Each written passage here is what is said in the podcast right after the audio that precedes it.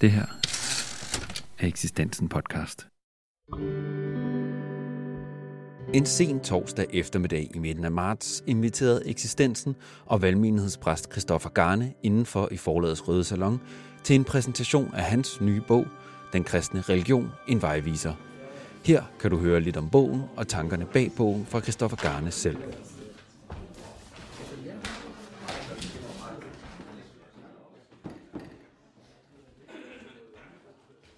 Tak fordi I er kommet alle sammen. Var det hyggeligt at se alle dem, jeg kender, og også alle dem, jeg ikke kender. Det er rigtigt nok, som Henrik siger, at den her bog den blev til på en dag. Det var sådan noget, der hobede sig op, og så kom det ud, og så har vi heldigvis haft tid til at arbejde med det bagefter. Jeg havde egentlig skrevet et foredrag, som jeg vil holde til jer i dag, et kort foredrag, men så kom jeg til at tænke på vej i toget herover, at det er jo et bogseminar på forlaget, hvor man kan købe bogen, så hvis jeg holdt et foredrag, så kunne I måske tro, at så havde I ligesom fået hovedindholdet af bogen med, og så ville I bruge pengene på øl i stedet for.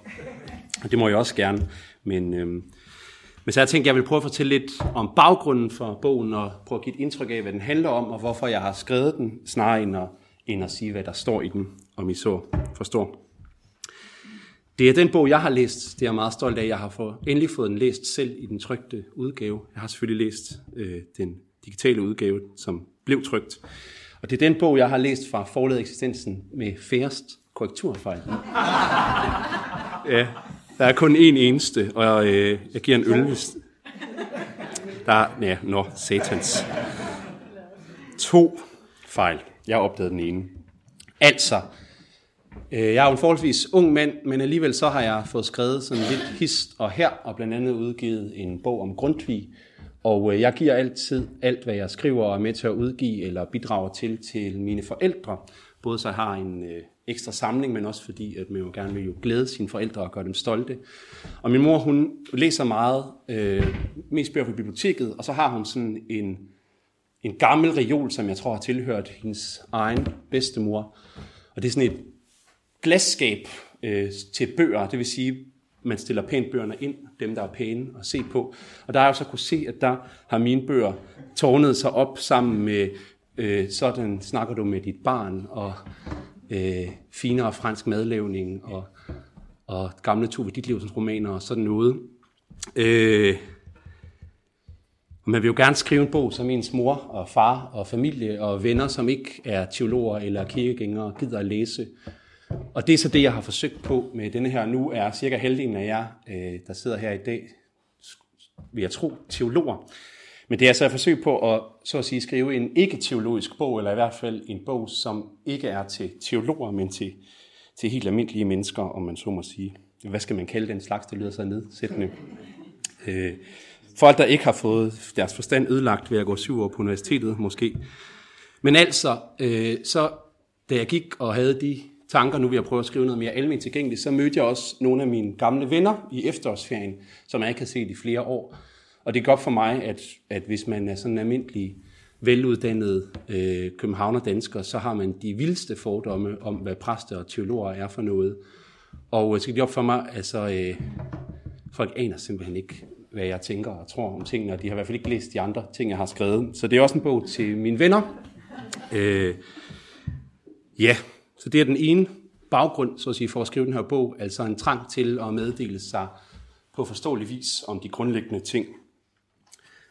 Og den anden er så den erfaring, som jeg tror alle har gjort sig, at når man kommer fra universitetet og pastoralseminaret, og så bliver sognepræst, så kan man sådan set faktisk bruge alt det, man har lært, og så alligevel overhovedet ikke. Som sognepræst er man i hvert fald på landet lige så meget, som man er forkynder og sjælesover, alt det, der hører til, og så alle de praktiske ting, som ikke burde høre sig til, men hører sig til alligevel. Så er man jo ritualforvalter til højtidlighederne, og man er en fortæller, der skal sætte folks liv i relief ved de vigtigste begivenheder i deres liv og i årets gang. Og det er en opgave, som nogen bliver ked af, men som jeg synes var fantastisk. Altså det generer mig ikke, så at sige, at man ikke altid får det hele evangelium med, eller hvordan man nu vil udtrykke det. Og derfor så begyndte jeg også at læse nogle andre ting end teologi. For et år siden der udgav jeg en lille bog om Grundtvig og hans salmer og hans indflydelse på gudstjenesten og sådan noget. Og det var enormt fint at lave. Men så havde jeg ligesom også fået nok af kirkehistorie og den slags for en periode. Og så har jeg læst en hel masse andre ting. Psykologi, antropologi, religionsvidenskab og sådan noget. Og det var lidt ligesom at få frisk luft efter at have siddet i et indelukket rum i noget tid, hvis I forstår. Og det er nogle af de erkendelser, jeg har gjort mig, så at sige, ved at træde lidt uden for teologien, som jeg trækker på i den her bog. Så det er i en vis forstand en religionsvidenskabelig eller psykologisk bog. Og det leder mig så frem til den sidste grund til, at jeg har skrevet den, nemlig at noget af det første, jeg fik at høre, da jeg startede på teologi, og jeg tror ovenikøbet, det kom ud af Mogens Møllers mund, som sidder dernede, jeg er ikke helt sikker, men det kunne det godt have gjort, var at, ja, velkommen til, der er jo en lang tradition for at sige, jeg aner ikke, om det var formuleret sådan her, men det var det, jeg har hørt, for at sige, at kristendommen er ikke en religion. Og så vidt jeg ved, så på dansk grund, så var det Otto Møller, der sagde det. Det er i hvert fald første gang, jeg har set det udtryk i en bog fra 1907. Men ellers er det jo noget, som den såkaldte dialektiske teologi og herhjemme P.G. Lindhardt for eksempel har gjort en dyd af at sige, at religion det handler om menneskets syndige, hovmodige forsøg på at nå Gud, men kristendommen er det glædelige budskab, at Gud har forsonet sammen med os i Jesus Kristus, som er Gud, der er blevet menneske. Eller sådan noget. Den har forskellige formuleringer, men det er blevet sagt rigtig mange gange i det 20. århundrede. Og jeg tror også, der har været rigtig mange gode grunde til at sige det, fordi når folk hører ordet religion, så tror de, det handler om at have nogle sære anskuelser om verdens og historiens gang, og hvordan det hele er blevet til, osv. Og derfor har det været nødvendigt at sige sådan. Nu tror jeg ikke, det er så nødvendigt længere. Jeg tror godt, vi nu kan begynde at sige, at religion, det er noget grundlæggende menneskeligt. Det er noget, som vi alle sammen på en eller anden måde har en trang til, og så kan man jo så enten bekæmpe den trang, eller man kan forsøge at opfylde den på bedste vis, om man så må sige. Og i hvert fald, hvis man er præst i den danske folkekirke, så er man i hvert fald med til at bidrage til, eller stå for religion. Den danske folkekirke er jo en religionsanstalt, og godt for det, det synes jeg ikke, vi skal være bange for, det synes jeg, vi skal hilse velkommen. Og det er så det, som jeg prøver at gøre i den her bog, altså sige, hvad er en religion, og hvordan ser det, som man kunne kalde de grundlæggende religiøse fænomener, så ud i kristendommen. Og derfor har den fået den titel, som man nok ikke kunne have givet en bog herhjemme for i hvert fald en menneskegeneration siden, nemlig Den kristne religion. Ja, det var de her tanker, jeg gik og havde mig, og tænkte, det må jeg skrive noget om. Jeg havde lidt svært ved at komme i gang, men så kom der inden for et par uger, tror jeg, det var 2 bøger her fra forlaget, som jeg så kan reklamere for her. Den første, det er denne her, der hedder Mytens Porte, om menneskets grundfortællinger af Thomas P. Larsen, som er religionshistoriker og gymnasielærer, tror jeg, i religion. Det er en meget, meget flot og meget, meget spændende bog, som er lavet som lærebog til gymnasiet, men den er også næsten 500 sider. Så det er ikke en bog, man lige får læst fra ende til anden. Det er en meget spændende bog, den handler helt grundlæggende om, hvad er myter og fortællinger ud fra et religionshistorisk og psykologisk synspunkt. Og det er jo nogle af de ting, jeg også har været optaget af, derfor var det ligesom... Jeg var først lidt sådan, så skal jeg så ikke skrive den bog på eksistensen. Men det tænker jeg, det kan jeg godt gøre kortere og enklere. Og samtidig er der nogle ting, som jeg så mellem linjerne diskuterer med den her bog, som jeg vil anbefale til alle, hvis man er interesseret i den slags, altså myteteori og sådan noget. Og den anden bog, der så kom, det er så min gamle... lærer Jakob Wolfs bog Gudstjenesten fænomenologisk set. Og så tænker jeg, så er der i hvert fald slet ikke baggrund for endnu en bog om gudstjenesten på forlaget Eksistensen. Men det synes jeg så alligevel, der var, fordi Jakob Wolf, han kan man sige, han betragter gudstjenesten som et kunstværk, siger han, som noget, der kultiverer følelserne. Og det vil altså sige, at han tager entydigt stilling i sådan en debat, som, så vidt jeg har forstået, man har haft i religionsvidenskaben de sidste 100 år. Hvad er det grundlæggende? Er det det mytiske, fortællingerne, eller er det ritualerne? Og der vil Jakob Wolf altid sige, jamen det er ritualerne, som er det grundlæggende. Det er selve de kultiske handlinger, det er følelserne, atmosfærerne, stemningerne og sådan noget. Og det er en meget, meget spændende bog, især som en indføring i den her form for fænomenologisk tænkning, som han udfolder. Men den har altså bevidst ikke sans for det mytiske, for fortællingerne som noget grundlæggende religiøst. Ja, undskyld, jeg skubber til den her. Jeg prøver at få den her mikrofon væk. Så jeg synes, der var fin grobund for at lave en bog, og så ringede jeg til Henrik og sagde, at jeg vil gerne lave en bog, der er sådan og sådan her, i sådan det der tænkepauseformat. I kender alle sammen sikkert Aarhus Universitets forlæs tænkepausebøger, som jo er en kæmpe stor succes, fordi dem kan man læse på en togtur. Så jeg vil lave en bog, som man kunne læse på en togtur, og det er så lykkedes. Jeg synes, jeg var ved at brække mig i lang tid, nu har jeg så læst den igen, og jeg synes, det er blevet en rigtig god bog. Det må jeg sige. Så vil jeg sige lidt om, hvad man så kan vente sig, hvis man læser den her bog. Den handler jo altså om kristendommen som en religion. Altså er den et forsøg på at beskrive, hvordan de grundlæggende religiøse fænomener ser ud i kristendommen, nærmere bestemt i den danske folkekirke, hvor præsten godt kan lide Grundtvigs salmer. Altså hos mig for eksempel. Der er jo alle mulige forskellige definitioner af hvad religion er, men minimaldefinitionen, sådan som jeg ser det, som jeg også har læst mig til hos alle mulige andre, både før og sidenhen, at jeg skrev den her bog, så er der to grundlæggende ting, som der altid må være til stede. Det ene er en form for myter, en form for fortællinger om verdens ophav, om det guddommelige, om fortiden og fremtiden osv. Og disse fortællinger, de skal fortælles videre og levendegøres, og de skal måske også opføres, eller hvad man skal sige, i ritualerne, som er den anden grundlæggende religiøse ting. Ritualer ved årets skiften og ved livets store overgange og i den ugenlige eller daglige gudstjeneste, eller hvad man nu har i en given religion.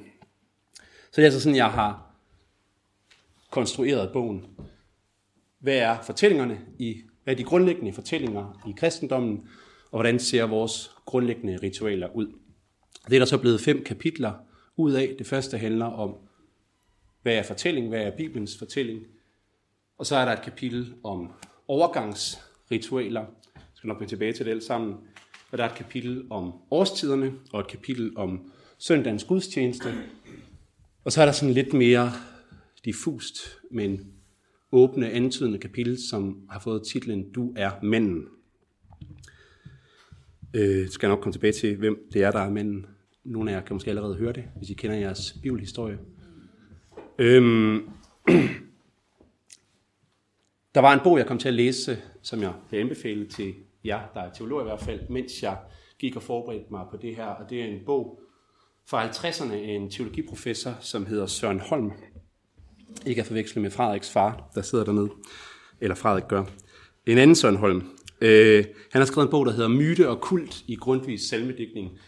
Altså en bog, der i lighed med det, jeg prøver på, siger, hvordan ser de her grundlæggende to religiøse fænomener, fortællinger og ritual ud i grundtvigs salmedigtning. Og Søren Holms helt store tese, som jeg i og for sig køber, i hvert fald for en vis betragtning, er, at Grundtvig, han omdannede eller videreførte eller fremhævede det i kristendommen, som kunne gøre den til en folkereligion, til en civilreligion, til en grundlæggende ramme omkring danskernes religiøse liv. Og derfor skriver han den levende menighed ind i sine salmer, han skriver årstiderne ind i sine salmer, og han lader det almindelige menneskeliv få lys af det kristne budskab eller sådan noget. Og jeg har beskæftiget mig meget med Grundtvig, og jeg synes i en vis forstand, at det gav rigtig god mening, det her. Og jeg havde egentlig tænkt mig at skrive en bog helt uden citater, men så lavede jeg 2 dogmer. Jeg må kun citere fra Bibelen, og så fra Grundtvigs salmedigtning. Der er et enkelt citat fra en nyere salme for os, at vise, at jeg ikke er fuldstændig bagstræberisk. Men ellers så er det det, der er. Og Og undervejs, det vil jeg ikke sige så meget om her, der skriver jeg altså lidt om Grundtvig sådan generelt, men ellers så er det en referenceløs bog. Ja. Se, nu har jeg i hvert fald brugt halvdelen af tiden, så nu bliver det en skøjtetur hen over de her 5 kapitler, og det var også meningen. Da jeg gik i skole, så, det kan jeg simpelthen huske fra 5. klasse, tror jeg allerede, så fik vi at vide, at der er en model, som gælder for al stor litteratur, både gammelt og nyt, nemlig at al litteratur beskriver vejen fra et hjemme, og så ud i noget, man kalder ude, og så vejen tilbage til hjem. Altså, den grimme ælling, den vokser op der i Andegården, hvor den tror, den har hjemme, og så ender den hos de andre svaner, som var den sande hjem. Og alle eventyrene, de beskriver på hver deres måde den her proces, som også, kan man sige, er noget psykologisk. Vi kommer et sted fra, og så finder vi på et eller andet tidspunkt forhåbentlig da hjem til os selv, og det kan jo både være der, vi kom fra, det kan også være et andet sted. Men der er altså den forskel på hjemme og hjem, at i hjem, det sidste sted, der har man alle de erfaringer, som man har gjort sig ude med i bagagen, og det er lige så meget det, der gør livet til et hjem, som det sted, man er, og man så må sige. Og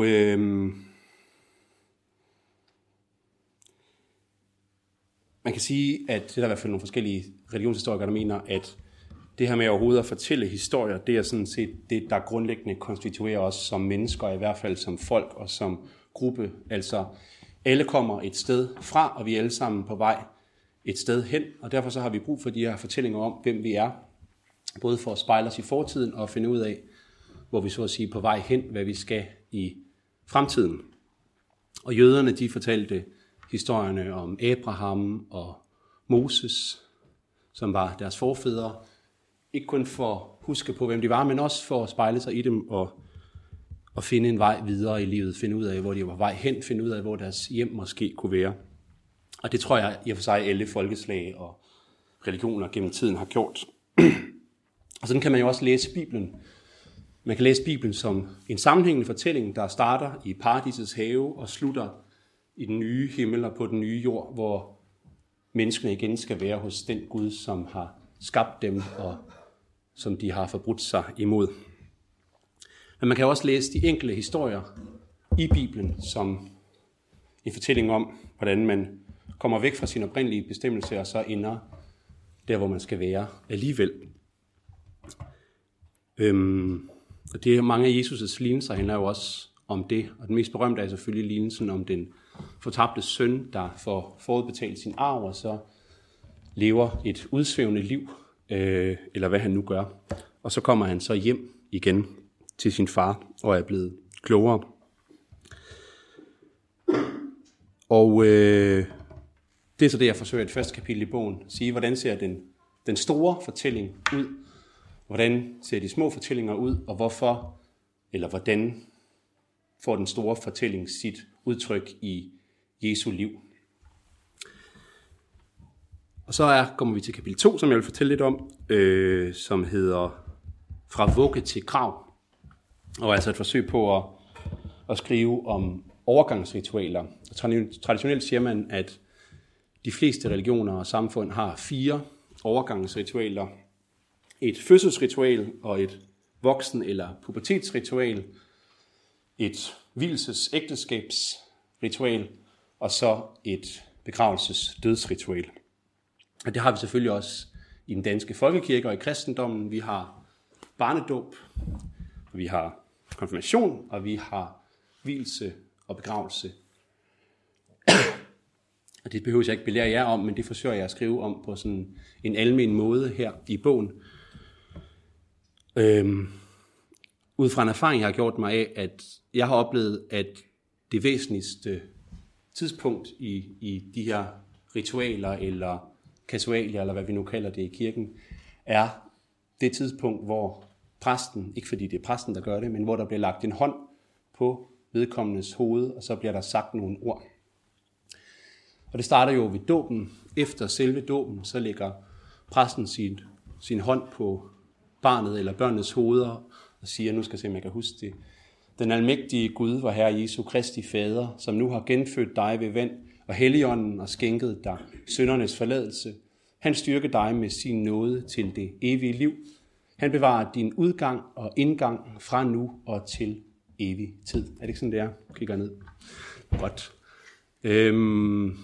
Det er jo sådan, at det virker bedre, hvis man ikke læser det op fra en bog. Man kan sige det.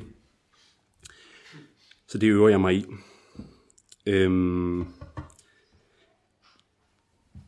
Det tidspunkt i dåbsritualet har fået meget stærk betydning for mig. Jeg synes, det er ligesom der forseglingen, den sker.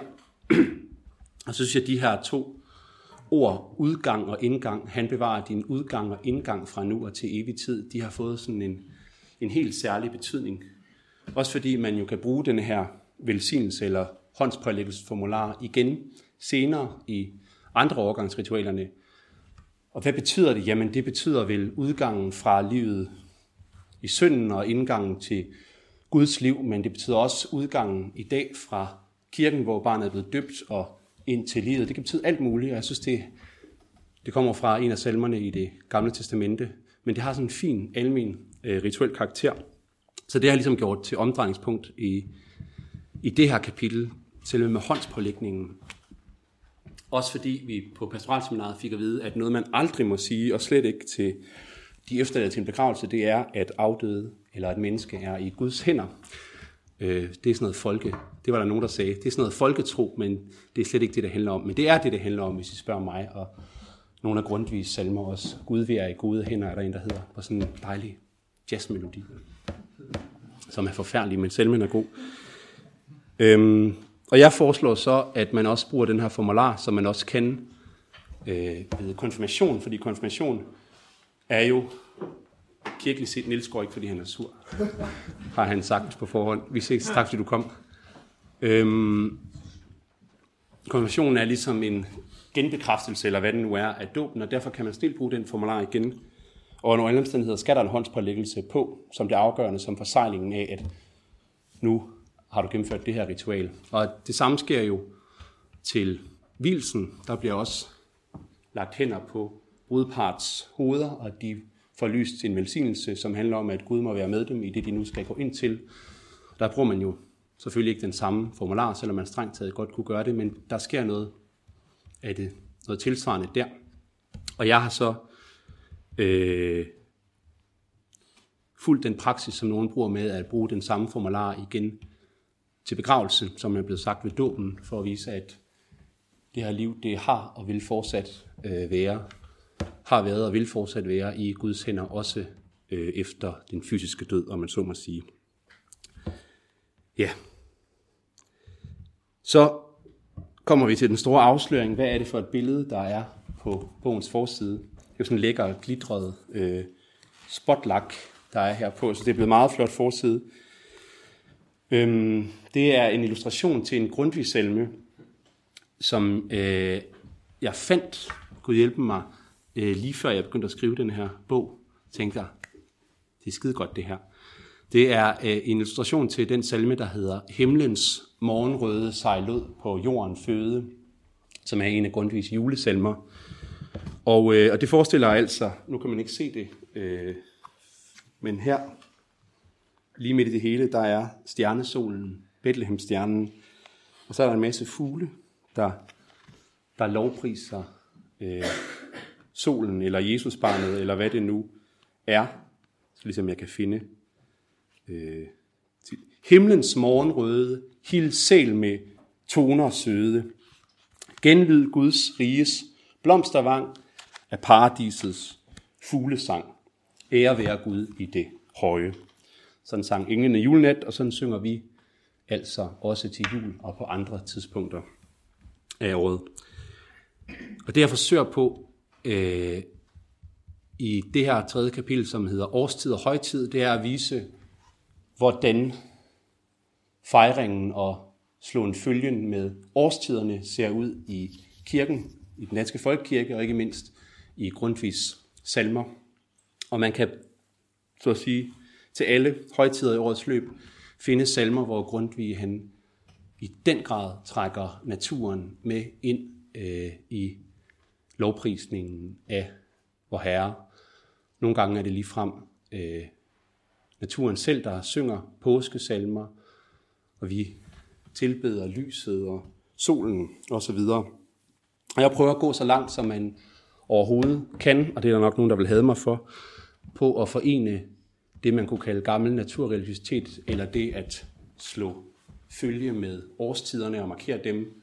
Prøv at forene det så langt, som det overhovedet kan lade sig gøre i kraft af Grundtvigs salmer med kirkeåret og de bibelske tekster. Der må selvfølgelig tages nogle forbehold undervejs, og det gør jeg også. Det kan I læse nærmere om der. Og kapitel 4, det er så det længste og måske også tørste, men mest nødvendige kapitel i bogen, og det hedder slet og ret Gudstjenesten. Der forsøger jeg simpelthen at gennemgå den danske højmesse i sådan nogenlunde den standardform, den har, led for led, og forklare, hvorfor gør vi det, og hvad kunne det betyde, og hvad sker der her, og hvordan fortælles fortællingerne her, og hvad betyder de her rituelle gestusser, og hvad er nadver, osv. osv. Så det er sådan det hele. Og jeg prøver at trække på nogle af de ting, jeg har vist i det foregående der også. Og det er meget vigtigt at sige for mig der, selvom jeg ikke skriver det på den måde, at det rituelle og det mytiske, fortællingerne og de grundlæggende handlinger, de kan ikke skilles fra hinanden. Klokken den slår 3x3 slag, faderen og sønnen og helligånden 3 gange. Allerede der er vi så at sige langt, langt inde i den store fortælling, i teologien, i den bibelske historie. Og så kan det godt være, at man gør nogle tilsvarende ting i andre religioner, og det prøver jeg også at skrive noget om. Men myte og kult, fortælling og ritual er fuldstændig vævet sammen. Og derfor kan man også sige, at gudstjenesten på en måde gennemspiller den store fortælling, har et hjemme og et ude og et hjem og så videre.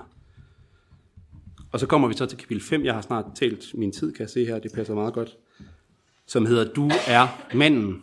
Og de her ord, de kommer jo fra profeten Natans mund, fra 2. Samuels bog, hvor vi hører om kong David, som jo er den viseste og klogeste og mest musikalske og herligste fyr blandt Israels konger, Guds udvalgte osv. Og det går rigtig godt for ham, men han er jo som så mange andre mænd i historiens løb en liderkarl. Og David har et helt harem af piger, han kunne gifte sig med, og han må tage, hvem han vil. Og en dag ser han så en kvinde, der hedder Batseba, tage et bad. Davids kan åbenbart stå, jeg har altid undret mig, hvordan det har set ud, men han kan altså stå på sit palads og kigge ned på de andre huse, og Batseba tager altså bad på taget. Så han får øje på hende, og hende ville han have, og det måtte han jo sådan set godt, men hun var så gift, og derfor måtte han ikke, men han tager hende alligevel, fordi hendes mand Urias, han er ude at tjene i kong Davids hær, og det går udmærket ind til Batseba, hun så bliver gravid, og så får Batseba eller David jo et forklaringsproblem. Og det første David han gør, det er at kalde Urias hjem fra krigen og drikke ham fuld, og så få ham til i drukkenskab og passe sine ægteskabelige forpligtelser. Men Urias han er altså stædig, han er jo ude at tjene i kongens hær, så han må hellere komme tilbage til slagmarken igen.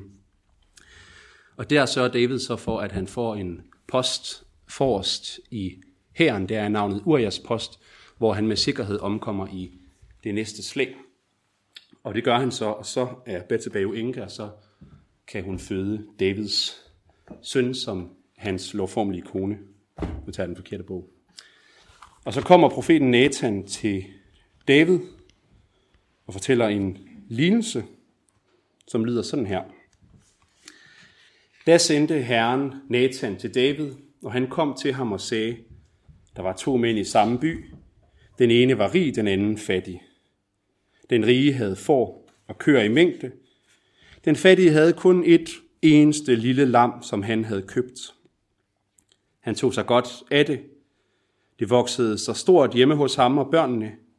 Det spiste hans brød, det drak af hans bæger, og det lå i hans skød, som om det var hans datter. En dag fik den rige besøg, men han nændede ikke at tage... Der var den anden korrekturfejl. Nej, den er god nok. Men han nændede ikke at tage sine egne får eller okser og tilberede det til den vejfarende, der var kommet til ham.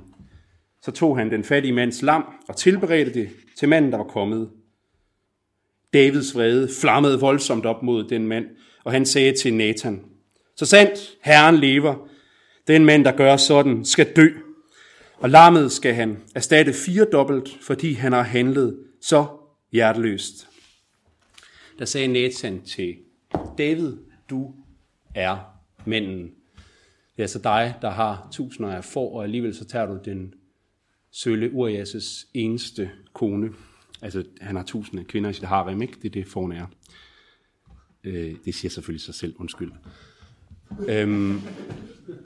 Det her udtryk, du er manden, det har jeg fundet indtil videre noget tilsvarende til 2 andre steder. Det ene hos romerne. De fabula te narratur, siger en af de romerske digtere, jeg har nu glemt. Hvem kan du huske det, Christoffer? Nej. Kun en filolog til stede, tror jeg. Altså, historien handler om dig. Og så fandt jeg i en bog om mytologi et sanskrit udtryk, som findes et sted i de hinduistiske Upanishader, som lyder tat tvam asi, du er. Siger jeg det forkert, Johan? Nej.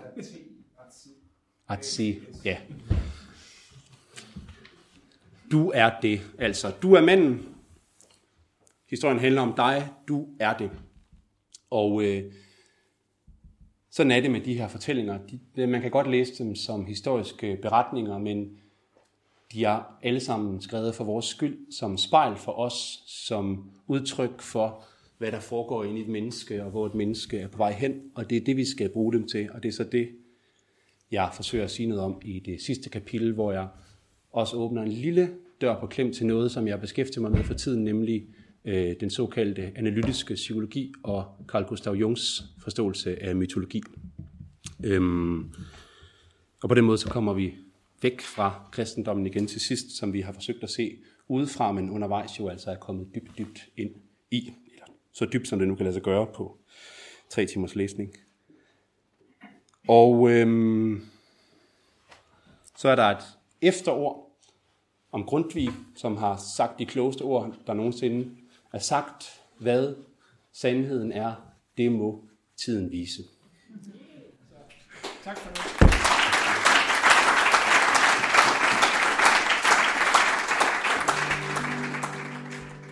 Christoffer Garnes bog, Den kristne religion, en vejviser, kan købes på Eksistensens hjemmeside, eksistensen.dk. Husk, at Eksistensen løbende holder forfatterarrangementer. Du kan følge med i fremtidige arrangementer på Eksistensens Facebook. Du har lyttet til en podcast fra Eksistensen. Dem kan du finde mange flere af i din foretrukne podcast-app, på Spotify, på podbean.com eller på vores hjemmeside. Du er velkommen til at abonnere, og husk at dele med andre interesserede lyttere. Tak fordi du lyttede med.